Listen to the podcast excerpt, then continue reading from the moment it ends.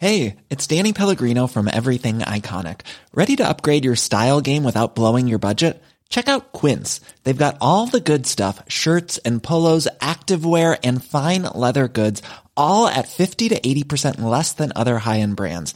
And the best part? They're all about safe, ethical, and responsible manufacturing. Get that luxury vibe without the luxury price tag.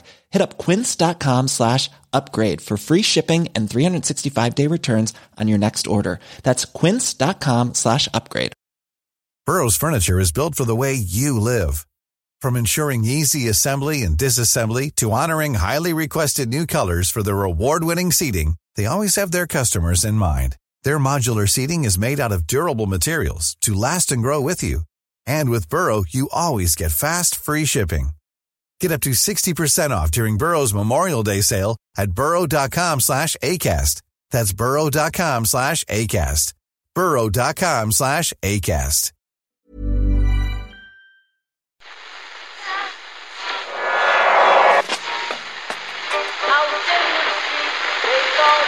One is that? That's the second time it's gone off. They never go home. They never go home. They never go home. Those those those boys.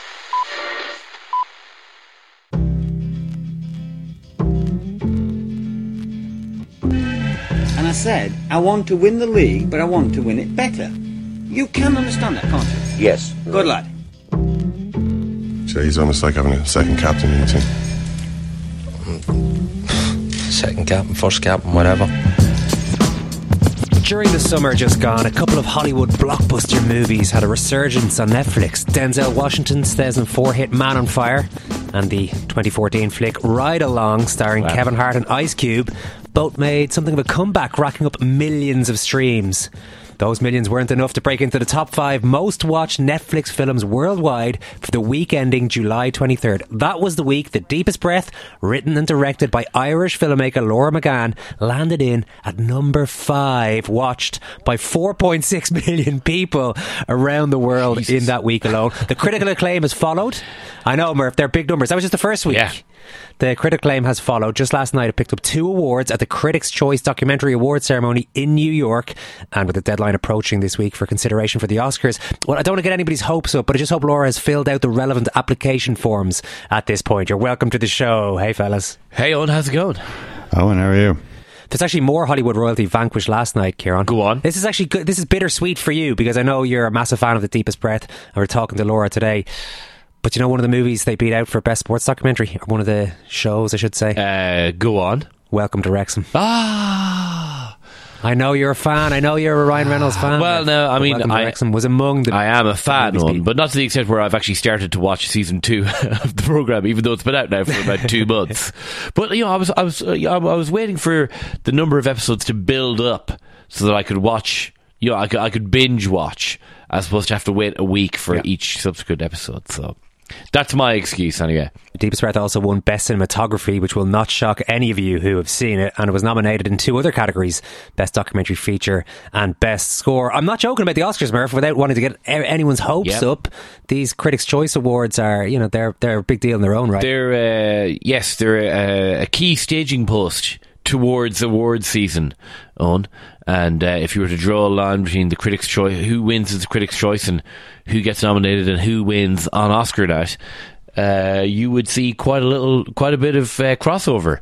Uh, and yeah, I mean. This is the, this is the realm uh, in which people are now speaking about uh, the deepest breath.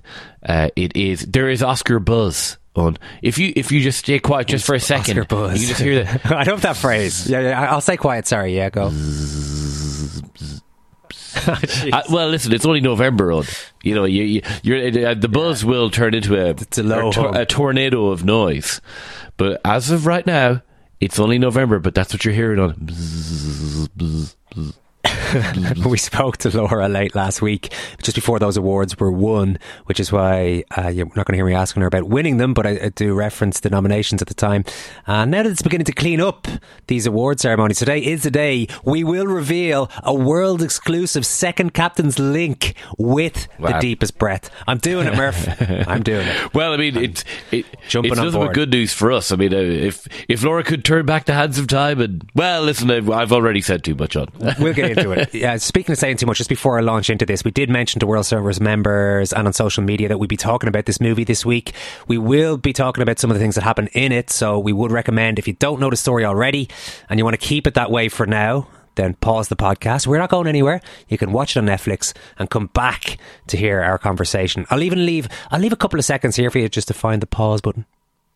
Now, if you're still with us, I'm going to assume you've either watched the movie or you're okay with us telling you the story of The Deepest Breath. It explores the world of free diving, in which competitors compete to dive as deep as they can below the surface of the water without using any breathing apparatus, so they have to hold their breath as they go. The story revolves around two central characters Alessia Zecchini, a world class freediver from Italy, and Stephen Keenan from Dublin, who made a name for himself as a safety diver in the sport. He achieved legendary status in 2013 when he saved the life of the world champion Alexei Molchanov. Steve and Alessia were in a relationship in 2017. Steve died while saving Alessia, who'd gotten into difficulty during a dive at the notorious Blue Hole in Dahab in Egypt. I'll play a clip that gets across a little bit about the appeal of the sport, or certainly what it feels like to be under that water holding one's breath, but also the dangers involved. It starts with Alessia speaking about what it feels like to dive at those depths. The deeper I'm diving, the pressure compresses the air in my lungs until uh, my lungs are the size of my fist.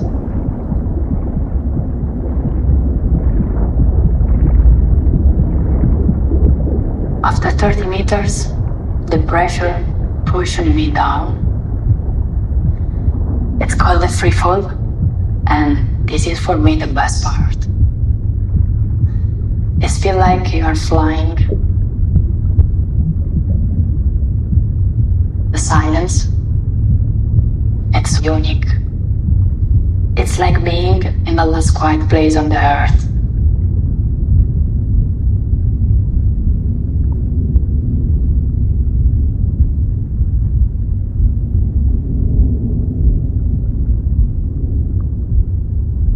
There's a surrender element to it. It's like a high. But getting sucked to the bottom of the sea can be scary, even for freedivers. You have to break this deep meditation. Because coming back to the surface, that's when the work really starts. You've got to swim the length of a 70 story skyscraper. Swimming against all that pressure, it's like swimming against a current. By then your oxygen supplies already dwindled. You're kicking hard, so your heart rate's increasing, burning that oxygen quicker. You're now getting to the point where you don't have enough oxygen to keep the systems going. That's when you can have a blackout.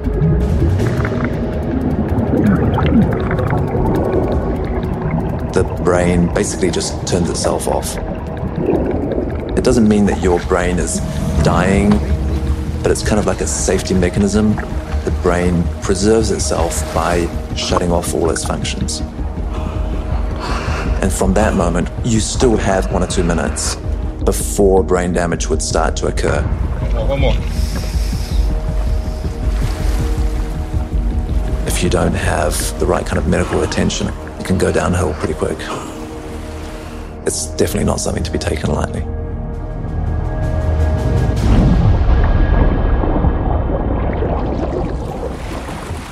Yeah, even listening to that, it gets you back into. Um, I'd imagine for some people they watched this at the time, probably a few months back, and might have only started thinking about it again. Now it really immerses you again in that kind of in the feel of the movie and the the sounds of it. The cinematography obviously is hard to get across in podcast form, Murph. But as I mentioned, it's uh, it's not too surprising to people that that particular that they've won an award Mm. for the cinematography in this. It's just um, it's extraordinary stuff. Yeah, the, well, the cinematography and the score kind of go hand in hand, really. You know, um, because like the sea, like for me, I am not a person who enjoys the sea. uh, you know, I'm. Uh, like I am fearful of the sea. For other people, it is a place of like solitude and extreme calm. and you know, watching it and listening to how uh, Alessia speaks about it there, and just how the, how the sound of the of the movie is is is put across. You would like to be as at home under the sea as these people are uh, when you see how beautiful it is, how it's the last quiet place on earth, as she says says in that clip there.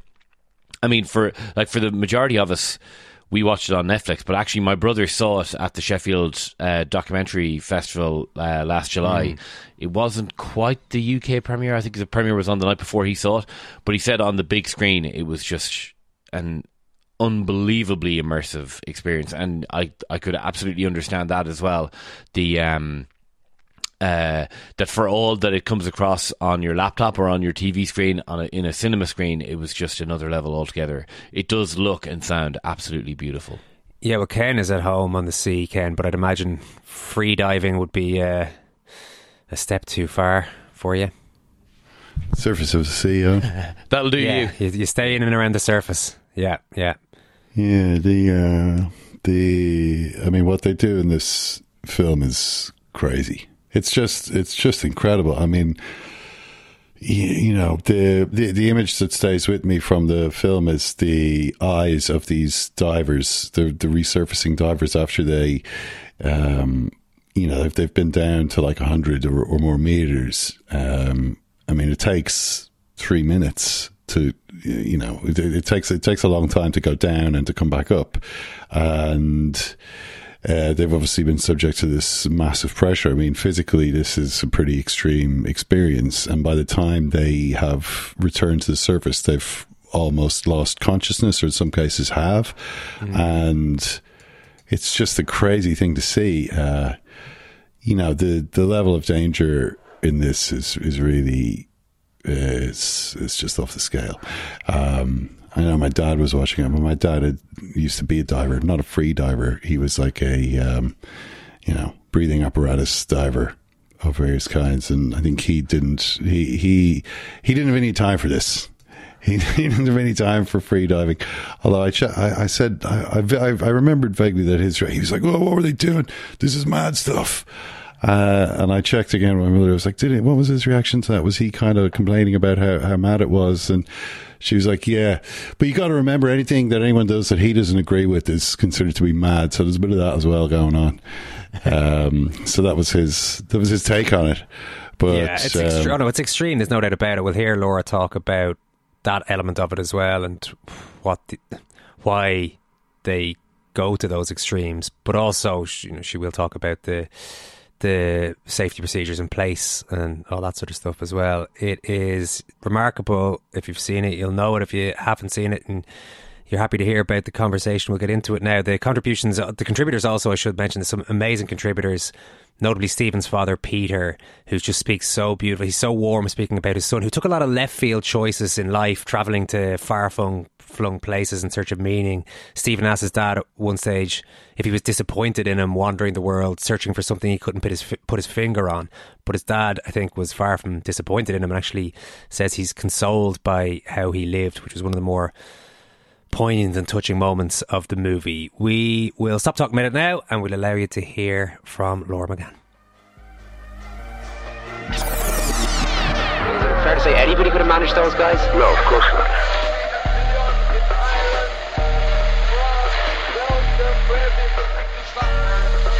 About 12. Everyone in the city knew about it, but no one had seen him. Look how happy I was. What the fuck happened? No, really. What happened? What happened? It is not war and death and famine. It's not that at all. It's the opposite of that. It's to persuade us of the world outside of that.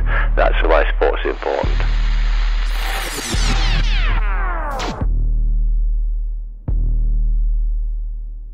In the middle of the summer just gone, there was a question I noticed popping up quite a lot in a lot of conversations I was having. Have you seen The Deepest Breath yet on Netflix? It's unbelievable. This is one of those ones where I, I felt like I watched it not long after its release. Already, I felt like the rest of the world had seen this thing and they were bang on. It is an incredible movie and it's a pleasure to talk to its writer and director, Laura McGann, today. Laura, how are you? I'm good. Thanks, guys. Thanks for having me on here. No, not at all. Did I'm you a big get the fan. Did you get the sense once it got its Netflix release, there was a lot of word of mouth going on. A lot of people were talking about this. Yeah, I suppose you know as it you know a film that you, you you're I'd be in touch with. You know, I'm like, oh, people are watching it. That's good. You know, and then it seemed like, um, I suppose like everybody that I've ever met in my life, you know, got in touch to say they had seen it, and that was like has never happened before. You know, mm-hmm. so I was like, well, I mm-hmm. think a lot of people have actually watched this, and um, that's the beauty of that is the beauty of Netflix in a way. You know, every it's in everyone's house, and it's like ninety something countries around the world. Um, so and it has that Irish connection, obviously, with Stephen um, and Peter, and you know, a lot of it is set here.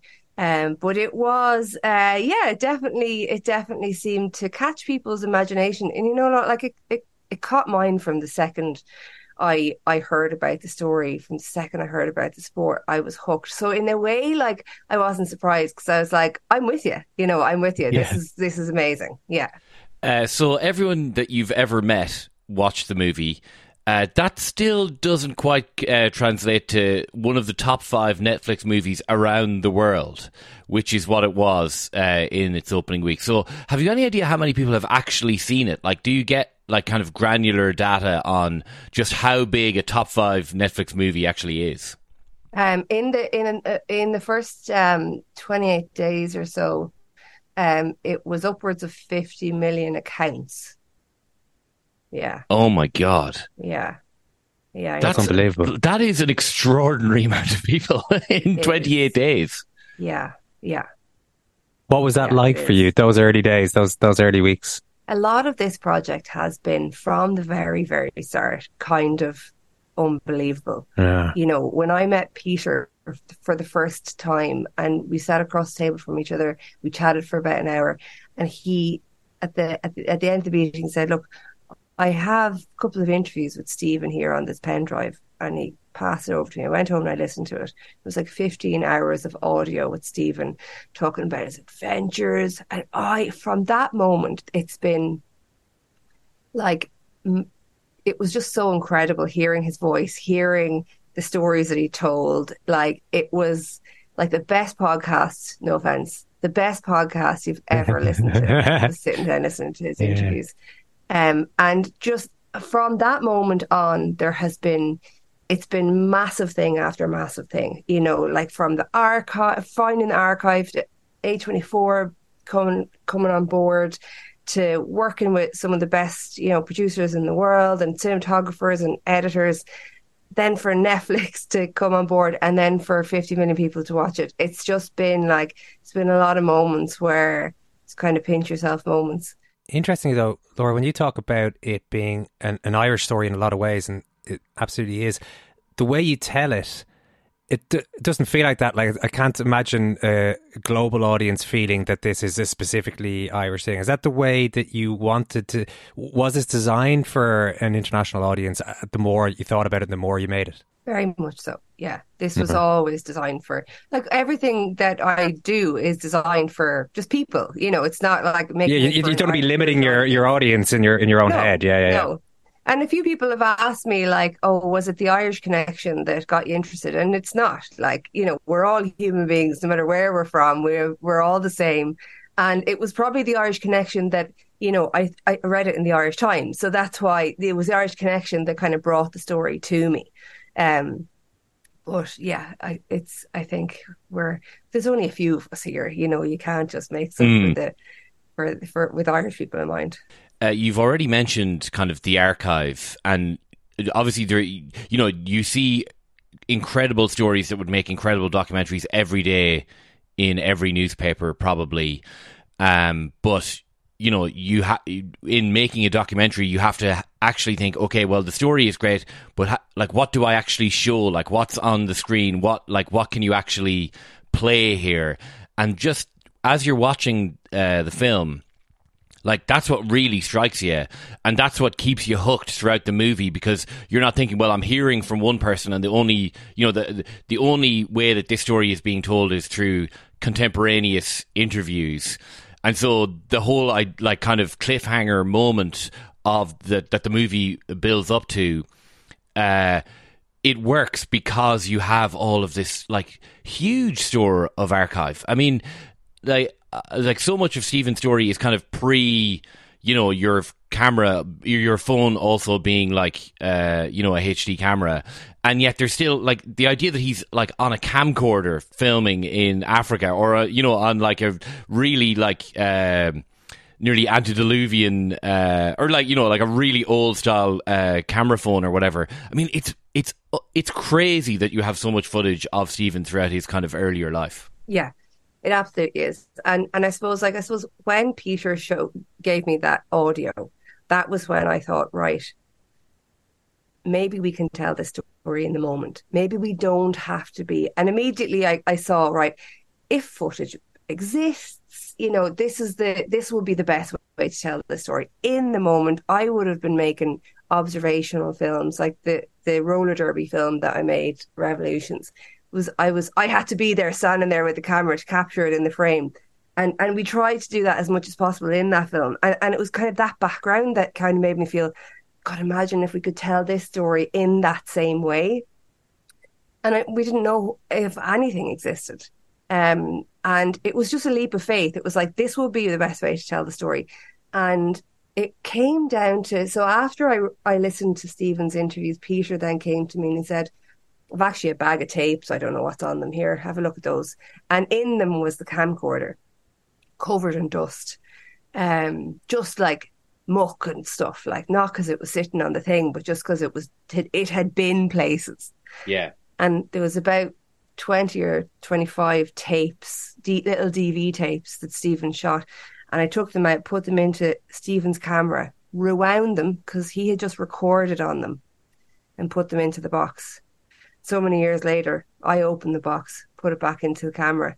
It was even just saying that now, like it just gives me goosebumps because there was an intimacy to it. You know, Mm. there was a there was just something really kind of um just kind of unreal about it, but then really very real as well. So rewound it and then I'd watch it and you'd see and I'd already listened to the interviews at this point, and then all of a sudden I started to see all the images from the stories he had told. And I was like, oh my God, we can be here with him. We can be going through the Congo, getting stuck in lorries, like all the stories. It should really be something actually, you know, of its own, uh, you know. Yeah. Stevens should, people would really enjoy that. Just sitting and listening to him. And then all of a sudden you're getting to see it. And it was all coming to life. You know, you listen to it, you know, they say like a book is better than a film because you get to conjure it in your own head. And that's what I had already done. And then getting to see the real images was just like an unbelievable, amazing experience. Um, and then, so that was kind of incredible. And then, then he had, um, there was, there was old family archive from from um Stephen's childhood on um Super 8 and old VHS actually sorry not Super 8 VHS tapes. Um and then it was the same with Alessia. Alessia's family had a camcorder knocking around as well filmed a ton. And um there was a a guy uh oh crikey Stefano is his first name.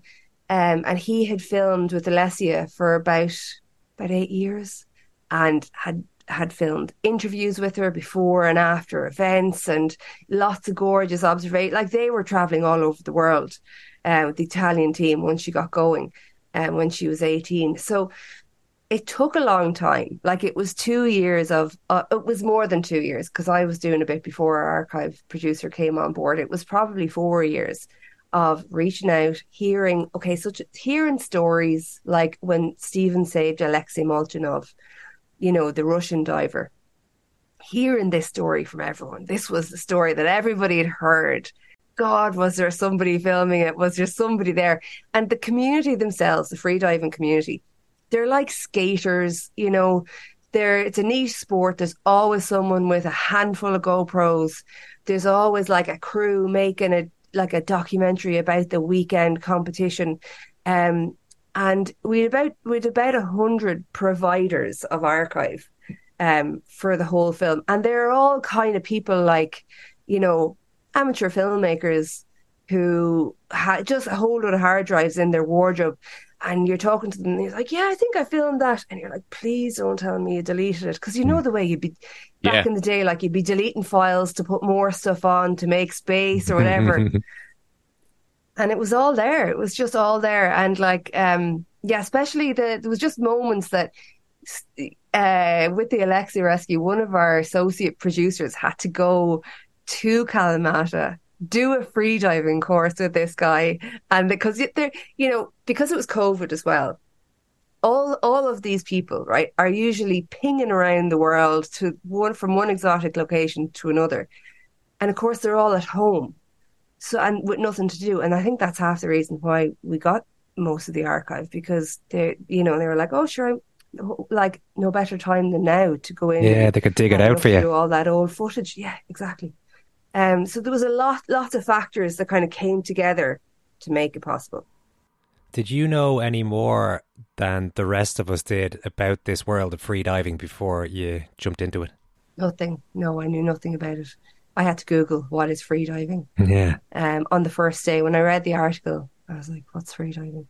Googled it and spent the rest of the day just watching videos and holding my breath and going, "Right, she's swimming surely me sitting here on the chair, I can hold my breath for the length of time that she's holding her breath and swimming. And then I, it, obviously I couldn't. But it, I, I, I then started to count, oh, how many breaths am I going to have to take? And her no breaths. Wow. You know, in this video. And, and I was just immediately, I was like, well, this would look amazing on the big screen. Like, this is made for it. The colors, the light. It was like nothing I'd ever seen. And it was a lot of it was shot by freedivers as well. So a lot of the stuff that we're used to seeing underwater is shot by scuba divers. So they can't move very fast.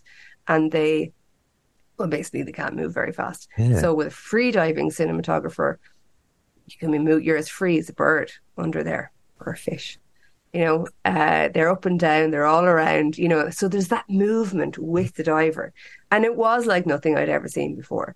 Um, and so that was kind of the start of it. Yeah, and I and I started. People, it was after the accident. You know, it was. I read about Stephen's accident, um, and some friends of Stephen had posted, it was Daan Verhoeven, he's one of these freediving cinematographers. He had posted a photo essay all about Stephen.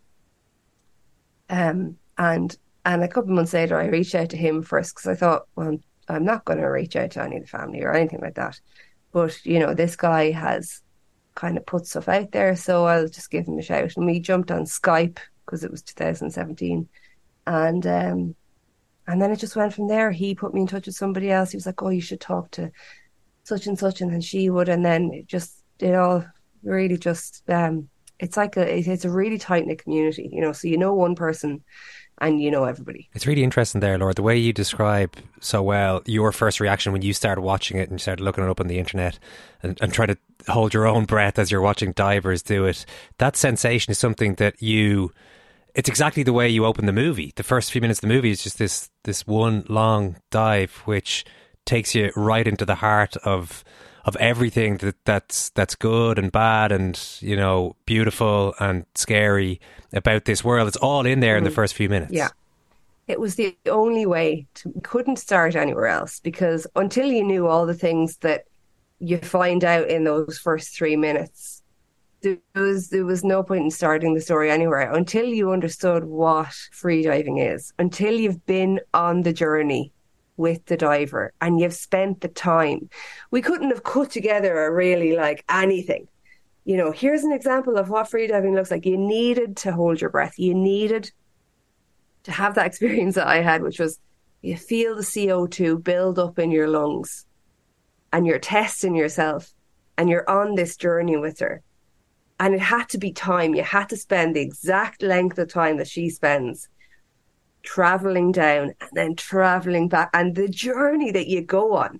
Like I remember watching in competitions after 2017, I think it was 2021, we went over to Vertical Blue, but we went over just after the competition started. So I was watching it on YouTube on my telly before it kicked, uh, before I went over there.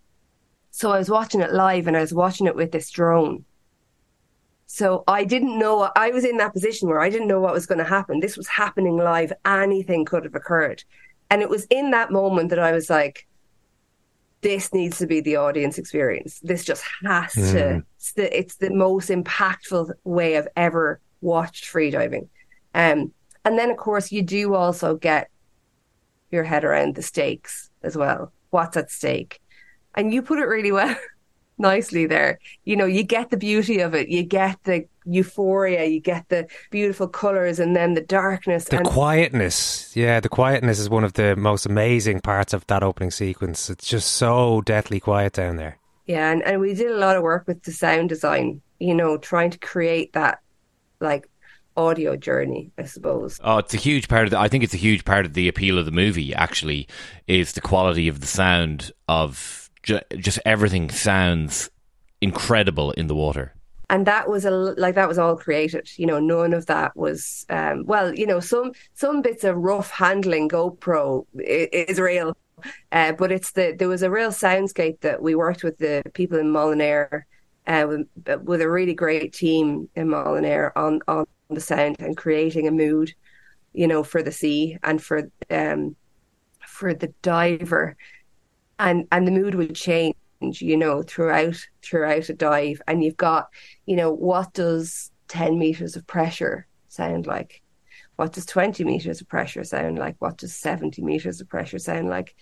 What does your heart you know if you block your ears you kind of hear your heartbeat you know and they can hear that and it's slowing down to that of like a Tibetan monk, like really, really low. And we wanted to use that, you know, we wanted to use every little piece, but we also wanted to use the quiet because that is the special thing about it. Um, like Christoph says in the film, and I love this quote. He says, "You put your head in, you put your face in the water, and all the shit from daily life just fades away." And and the sound is a lot of, like that. A lot of that is sound as well. Like right now, I can hear your man cutting the hedge outside. You know, can hear bits and bobs, and there's nothing. There's just, yeah, it's special, and it's hard to, and, and it deserved to be kind of like, you know, emphasized in this because it would have, yeah, we would have been missing the trick if we didn't, for sure. I think you've touched on a question a lot of us would have watching this the, the appeal to these people of doing this sport. Is it clear to you, though, why they choose free diving? Because some of the stuff you show, the blackouts are just absolutely awful to watch, really. I watched it again last night, and it's just, even though you know what's coming, it's still so difficult th- those moments when things like that happen. Is it clear to you why this community choose this particular sport despite knowing those dangers? You know, you've just touched on something there that I've never thought to mention before. It's they're worse to look at than they are to experience blackouts. Right. So if if I had a blackout now and then I came to in about 20 seconds, the only reason I'd know that I, maybe not 20 seconds, maybe seven or eight seconds, the only way I'd know that I had a blackout was A, I'd be on the floor, but B, um, I'd have this sensation of waking up. And that's how Alessia knows she's had a blackout. Not that she experiences anything when she's blacked out, but she suddenly wakes up and she's like, oh shit, I was asleep. So it's not that traumatic for the person involved. It's pretty traumatic to look at, to see. It's not something we're used to seeing. When I saw a blackout for the first time in Vertical Blue, um, you know, having seen it on videos over the course of a couple of years, it was quite kind of shocking. Um, so I think the fact that like it's it's not that bad for the person's part of it, but like free diving, look, there's a million reasons. The people, the the people in the community, they're not the people that follow the rules. They're not the people that kind of you know th- they're on their own path. They're finding their own way through this world, and somehow they've stumbled upon free diving. There's a beautiful kind of meditativeness. There's an escapism to it.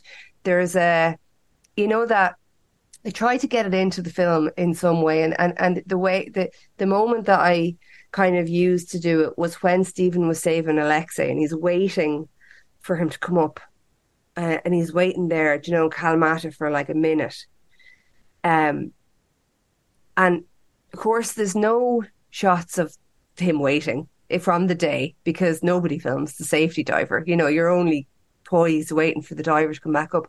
So we had the opportunity to go to Mexico and shoot um, a diver waiting on a rope. At, we wanted them to be at what is it? He's at 30 and he goes to 40. I think we did it a little bit shallower just for ease. Um, but we made sure that you couldn't see the surface on the top and you couldn't see the seabed on the bottom. And you just see this ton, and it was a big wide. see this dive, this tiny little diver just in the middle, and I wanted to kind of capture that kind of that speck of dust feeling. You know that the universe is this massive thing around you, and you are so small and powerless. And that was, I think, that's a massive part of the appeal for the free divers, is that just kind of yeah that acceptance of your place in the universe and and that quietness um the, free fall is is a massive thing. And it's it's probably I've kind of settled this probably something that I won't ever experience myself. But Alessia describes it so beautifully. You get to 30 meters and the pressure so you know if you're if you drop your goggles in the pool right? And if it's if you're down the deep end you have to kind of work quite hard to get down to get them because you're pushing against the pressure of the water. Whereas if you you have to work quite hard to get down to about 10 20 30 but once you get to 30 meters the pressure above you actually pushes you down. So you can relax. You can just put your hands by your side not kick your legs. And that pressure above your head will push you all the way down to the bottom of the sea if that's where you want to go. Um now, some people that might sound kind of scary, but look, these people don't wake up on a Tuesday morning, you know, and decide they're going to go to 100 meters on a Wednesday morning. This is done over years and years. So they know how they feel at 10 meters, at 40 meters, at 42 meters. You know, they might spend six months adding five meters to a, to a, their personal best. Um, but what I hear is that that sensation is like flying. It's like flying underwater. And think that's a big appeal as well. And they accept the dangers that go with it, or even embrace the dangers. Is it fair to say, Laura? Because it's not just blackouts. There's also something called lung squeeze that's described in the movie, which you know the compression of, of lungs that can happen and that can uh, also get worse over time, which which sounds sounds very scary and dangerous.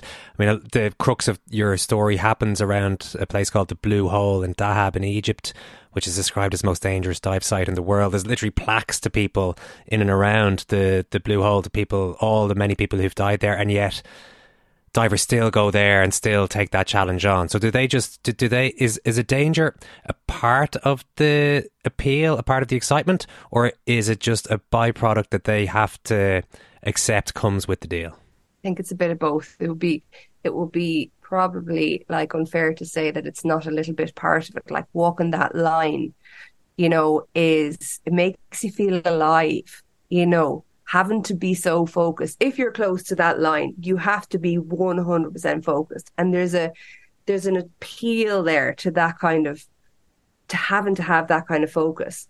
Um, but at the same time, it's not an adrenaline sport. You know, it's the, it's quite the opposite. And if you go to a competition or if you go to the blue hole, there's safety divers. Well, especially at a competition, obviously, You've got the medics. You've got a massive. Um, you've got a, a, a safety team in the water, a safety team out of the water. You've got a safety team uh, or a medic on the or two on the platform, and then you'll have other people, other medics on the beach. They do. They're aware of the risks.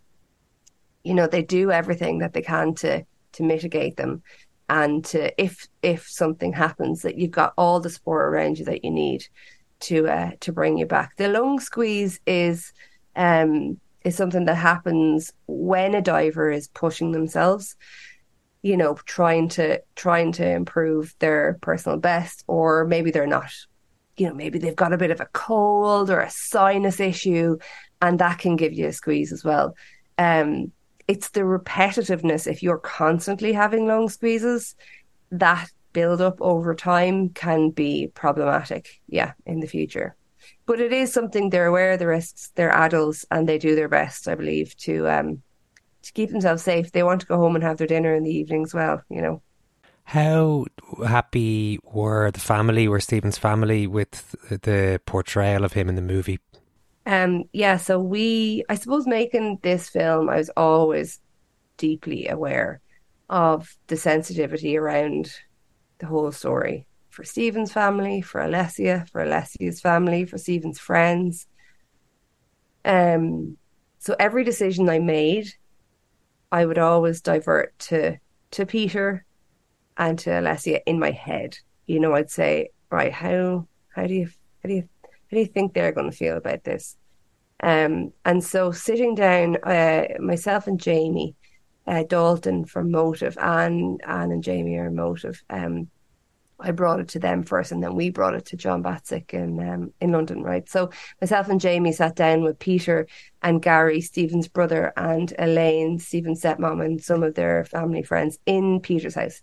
Um, and we were so nervous, like we were so nervous because, like we, and Peter had always said this to us as well. He was like, do you know, like nobody's a saint, you know. Pete, Stephen wasn't a saint. Nobody's a saint. So, you know, he was aware of, of, of the fact that we're not trying to kind of um, sugarcoat the dangers or sugarcoat the, the, you know, the lifestyle. Um, so I wanted to be fair. I wanted to be honest. I wanted to show what, what I saw. I wanted to be fair. And, but I also wanted Steve or Peter, you know, to, to enjoy it. Um, and and we we walk that line of of um of fairness the whole time the whole time and just being honest. And that's what it, and that's what the film is. And and and Peter really appreciated that. Like and that's what he said afterwards. He was like you know what? It was fair. Like it was what I see there is the is the son that I had. You know that's him. So that was massively um a massive relief for us obviously it was hard for him to watch. Obviously, like, there was like we sat down in his house and said, "Look, Peter, there's there's a moment here when Stephen has his blackout in Kalamata." Um, I said, "You don't have to watch this if you don't. There's bits of it if you want to skip over. I can just tell you what happens, and you don't have to watch it." And he was like, "And obviously the accident, the end." And he said, "No, look, you know, I need to kind of see what it is. If everyone else is going to be watching it, you know, I need to have watch it." And then bringing it to Alessia, so we brought Alessia on the Thursday Jesus Christ, that was some week. Like we were just so stressed. So myself and John Battsek and Sarah Thompson went over to Rome and we sat down with Alessia and Enzo, her dad, and her boyfriend Maro uh, in her sitting room, and we watched it. And um, I was almost more nervous for Alessia's viewing because there's a lot tied up for her in this. You know, there's survivor's guilt, you know, which is massive for her and I, I took the same approach with her, that kind of, you know, just an honest portrayal. And there's some moments in Alessia's story, you know, of Vertical Blue when she's upset and stuff where, she, you know, she's not particularly proud of that either. It's not, not a massive deal, but, you know, it, it's there and you can see it. Um, and after we, we took a moment after it finished and uh, everyone else kind of left the room, myself and Alessia sat down on the couch and she gave me a big hug and I just burst out crying and she burst out crying and we just sat there hugging each other crying for about 15 minutes and she said thank you that was the first words out of her mouth she said thank mm-hmm. you and i cried even more then um, but later on in the day she um, said to me look will you get me a dvd or something of this because I want to show it to my coach and some of my friends because people don't really understand. A lot of people don't really understand what this was all about this thing that happened to me in my life. And this explains it really well. And this saves me having to kind of go into it with everybody. And I was like, well, look, Jesus Christ, I was just so glad to to be able for this film to do something for her. Do you know what I mean? She'd yeah. given so much to, to, this project. She had, you know, she opened up. She really went there with us to hard places, and you know, the fact that she could get anything back from it meant a lot to me because I was very grateful to her. You've already kind of said that, uh, like you'd loved at the beginning of it to have played the documentary as it as it turned out that you met it, and then the archive made that made that kind of ambition of yours uh, a possibility that you could use. But I'm just kind of curious as to how much more complicated that made the telling of the story because obviously it you know it like it packs the most unbelievable punch, obviously, and it like it works to the extent that it's watched by 50 million people inside the first 28 days. So, like, it works hugely, but it obviously also presented major challenges to you because you couldn't present Alessia as like a living on screen presence saying, Here I am in 2023 or 2022 or whatever presenting my memories of how uh, of how a certain incident played out. Yeah, that was the biggest challenge. You know, that was the biggest challenge to to try and find enough quality archive of Alessia um, to to bring her to life on the screen, and also the same for Stephen. Quality observational stuff and interviews. You know, to see them walking around on the, in the frame. Um, it was a massive challenge, and it was all it was a, it was also a massive gamble. And the, our producers were really, you know, they were very trusting, and they took that punt as well. They were like, it would be amazing to be able to tell this story in the moment you know, there's other options that we can fall back on if we have to, but we're going to aim for this first. Um, and so it did take kind of years, years and years. And we do have, she actually is in there a little bit. Um, you know, uh, her voice is there, you know, once or twice. Um, but there was a lot of material of her. There was a lot of other interviews that we could call on. Um, but it was a massive, it was a massive challenge. Yeah, and like not a voiceover either. You know, like you know, like you did actually manage to do it all through the archive. You know, and you know, even, um, like was a, a, a narrator even considered? Like even just to fill like the the tiny bits of string that are required to to piece it all together.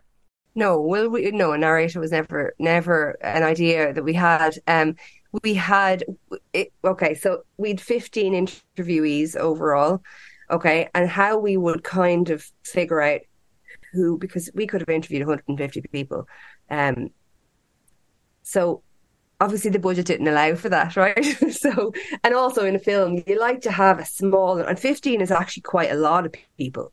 Mm. Um, uh, you want to have as small a number as possible really talking to you or or having to get to know and so what i would do is i knew what the story was after about a year you know of you know, talking to people and writing story documents and scripts and figuring out this is the story. And it's like, okay, who can speak to as many of these moments as possible? So, so say Christoph, you know, for example, Stephen's friend, he was able to speak to when Stephen started freediving. And actually, that was a bit of a challenge because he wasn't many people that could speak to that exact moment. A lot of people he had met later, but yeah. he could speak to that, and he could speak to Kalamata, and he could speak to a couple of other moments.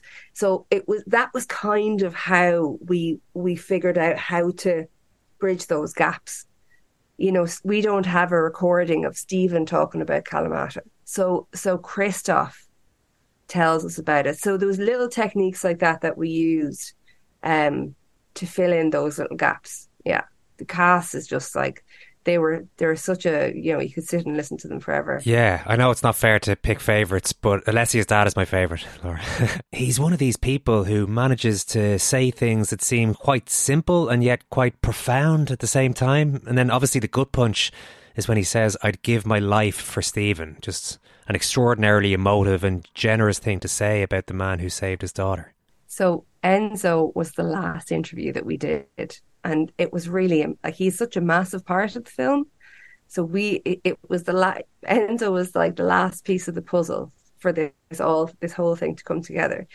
But but he doesn't speak any English whatsoever, and I don't mm. speak any Italian whatsoever. So I had, with everybody else, I would do because they're in other countries. We do long Zoom interviews where we chat and figure out, you know, what they know and different stories. And so I pretty much knew what everyone was going to the, the different stories that they were going to cover in the interviews. Um, and I did one call with Alessia and and her dad Enzo, but like Alessia is sitting beside him, so yeah. you know he wasn't really able to chat too freely, and she was also translating for him.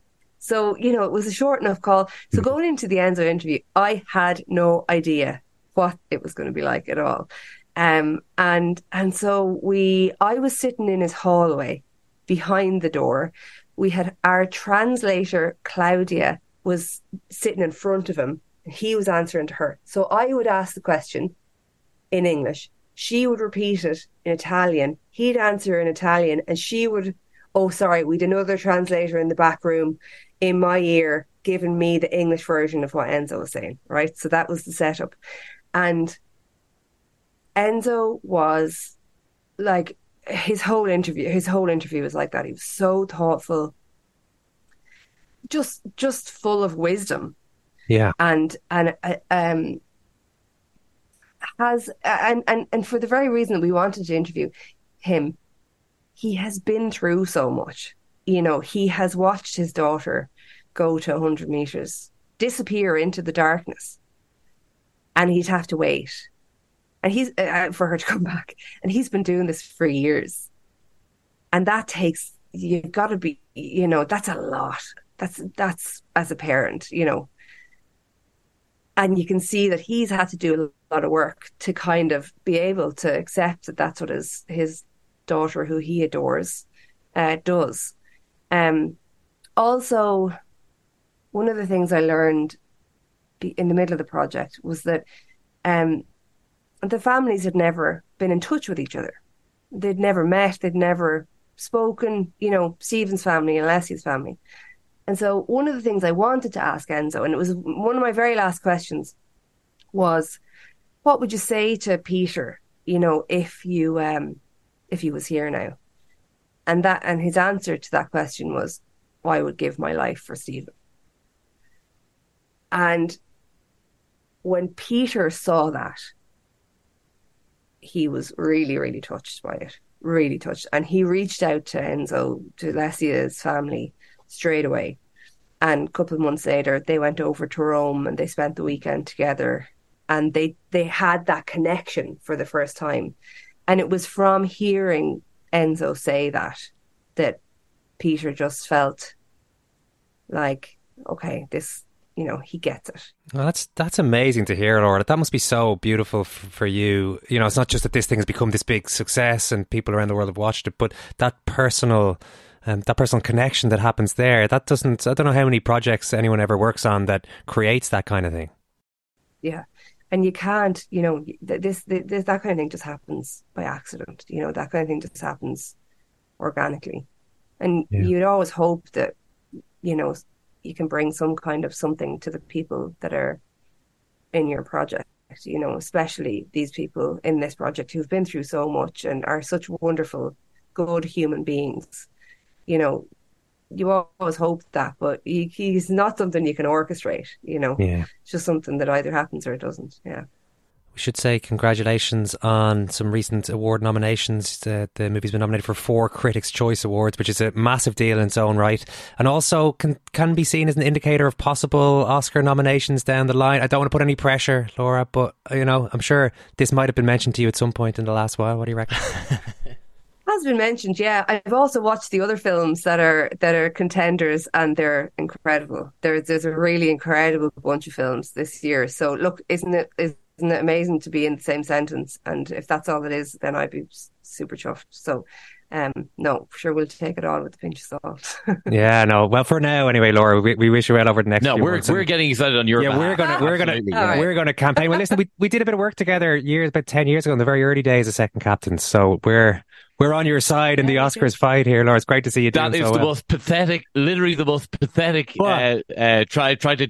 Gra- I'm just trying to get a bit of glory by coattails I've association. ever heard. Yeah, yeah, yeah. Genuinely pathetic. I mean, this is kind of a, this movie's kind of a second captain's production, is what I'm saying. It is in a lot of ways. Pretty yeah. much inspired Yeah, we're- we're- by you guys. Yeah, yeah, we're going to say it comes under the second captain's Yeah. tree. You know, Yeah, like yeah, you know, yeah, there, yeah. there's like I our, our filmed you. You were the first people that I, not the first people that I filmed, but yeah, I did shoot a little bit of your show for something, Yeah. was it? Yeah, it was the pi- it was the pilot for the first pilot for our TV show, the sweatiest, uh, most disorganized uh, event in the history of so Second sweaty. Captains.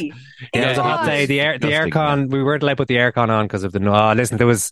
It was a Of tough night, yeah, so you yeah, did well. You did well to get any good filming out of that one, Laura. That's that. We, we should have realised If that you can handle go that. great things. Yeah, Yeah, yeah, if you yeah. handle that, you could do anything. So. Yeah, that's it. Yeah. Laura, great to talk to you, and well done again in the movie. Thanks a million. too.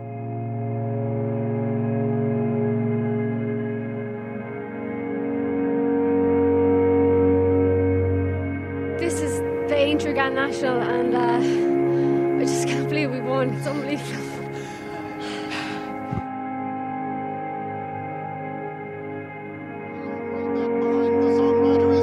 And then foresail, behind foresail is Charlotte Brew just taking the water, getting a cheer from the crowd as going down out into the country. Boom Dockers, a long way. I'm not in favour of these girls going around, to the truth.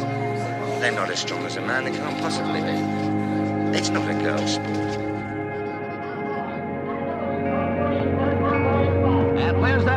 Rider? Charlotte Brew and Barony Fort are way out of contention, but doggedly soldiering on.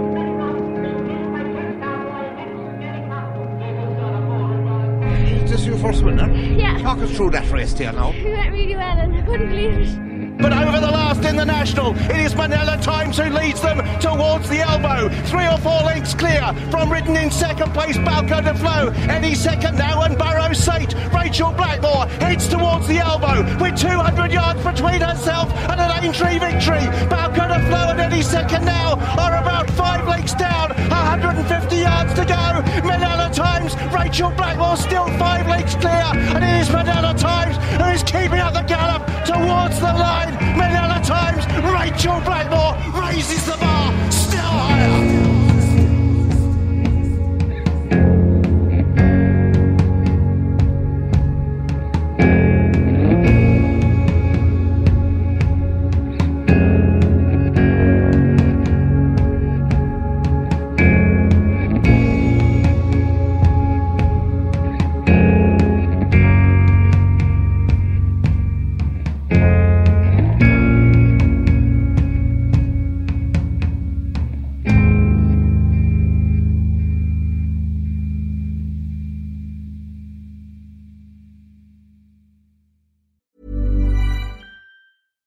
Small details are big surfaces. Tight corners are odd shapes. Flat, rounded, textured, or tall. Whatever your next project, there's a spray paint pattern that's just right. Because Rust-Oleum Custom Spray 5 in 1 gives you control with five different spray patterns. So you can tackle nooks, crannies, edges, and curves without worrying about drips, runs, uneven coverage, or anything else. Custom Spray 5 in 1.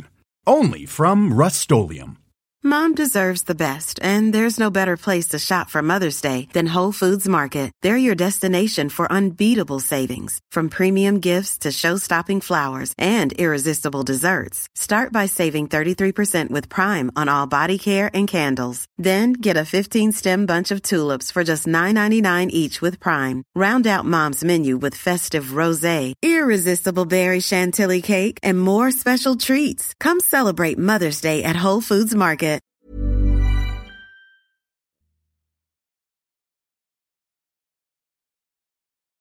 Before we wrap things up for today, Murph, there is a high profile GA retirement this week. I mean, there often is around this time of year, but Aaron Kernan. Yeah. Uh, I mean, what a career this guy had. 23 seasons playing with uh, the Crossmaglen senior football team. And let me tell you, when he was coming on that uh, team as a 17 year old or 18 year old, they were pretty bloody handy. So uh, to play at that level for that long, 18 county titles, uh, six Ulsters, and three All Ireland club titles. Um, and it was just, it was interesting. He was on um, uh, Colm Parkinson's Smaller Fish podcast uh, just this morning, actually. And uh, he made a point that uh, I kind of knew in, in my head to be true, but it was interesting for him to make the point that he actually he uh, retired from uh, Armagh at the age of 30. So he was he's had 10 years since his uh, intercounty retirement to play at an extremely high level with club with his club. And one maybe doesn't happen without the other you know that he he retired at a time when he was still in pretty decent shape. He was kind of being he maybe didn't get the game time he thought he deserved that year walked away from it because he just got married. His son had uh, first son had just been born. Um, and that really has actually massively helped his longevity at club level. You're just looking at every you're just looking at every GA story now through the prism of chapters in your book. well, trying to vindicate yourself because in your Lions in Winter one, th- th- this is precisely the point you make that maybe people shouldn't want to see the intercounty player play on too long and get flogged at that level. Listen on. Enjoy them playing for their club for a little longer. The fact that my book is still available in all good bookstores and coming up to Christmas, it's an ideal gift idea. It's literally not what I came here to talk about. Oh, you know, uh, I'm just I'm just answering the questions you ask. If you know, by virtue of the fact that you know, as I'm answering and some some of the issues dealt with in this is the life released by Penguin Sandycove, you know, do come up. Well, then that's that's only natural. On I'm just writing about my own personal experience in the same way that I'm talking to you about my own personal experience. So Aaron Kernan, happy retirement. Elsewhere in the Ulster uh, Club Championship, Kilcoo were beaten by Scotstown. Uh, Rory Beggan uh, hitting some of the most ridiculous points you've ever seen. That was a big, big shock. Uh, and the fact that Scotstown have taken out uh, means, well, uh, that is one of the major big hitters for the uh, Mhm. as possible All Ireland club champions uh, have been taken out. And um, you know, on I wish Kilcoo the best. You know, I hope they rest, recuperate, and come back in 2024. That's all I'll say. Well, if people want to read your Irish Times column, they'll find a few more thoughts on Kilcoo. But listen, we need to get this podcast out because there's a lot of lot of good stuff in it. So we'll leave it there. Thanks, Thank Murph. you, Owen. Thank you, Ken. Thank you. Oh, Thanks, thank you. Ken. Thanks for listening. Look forward to chatting tomorrow if you're a signed up member of the World Service on secondcaptains.com. It's only a fiver a month plus VAT if you want to hear podcasts each day. And don't forget, the Second Captains podcast is part of the ACAST Creator Network.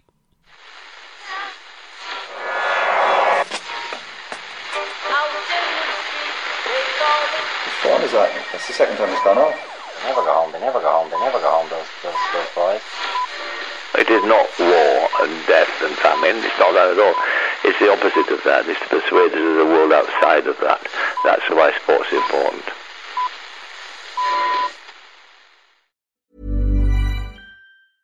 Small details are big surfaces. Tight corners are odd shapes.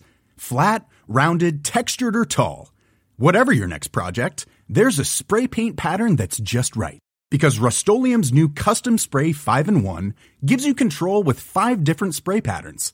So you can tackle nooks, crannies, edges, and curves without worrying about drips, runs, uneven coverage, or anything else. Custom Spray 5 in 1. Only from Rust Mom deserves the best, and there's no better place to shop for Mother's Day than Whole Foods Market. They're your destination for unbeatable savings, from premium gifts to show-stopping flowers and irresistible desserts. Start by saving 33% with Prime on all body care and candles. Then get a 15-stem bunch of tulips for just $9.99 each with Prime. Round out Mom's menu with festive rosé, irresistible berry chantilly cake, and more special treats. Come celebrate Mother's Day at Whole Foods Market.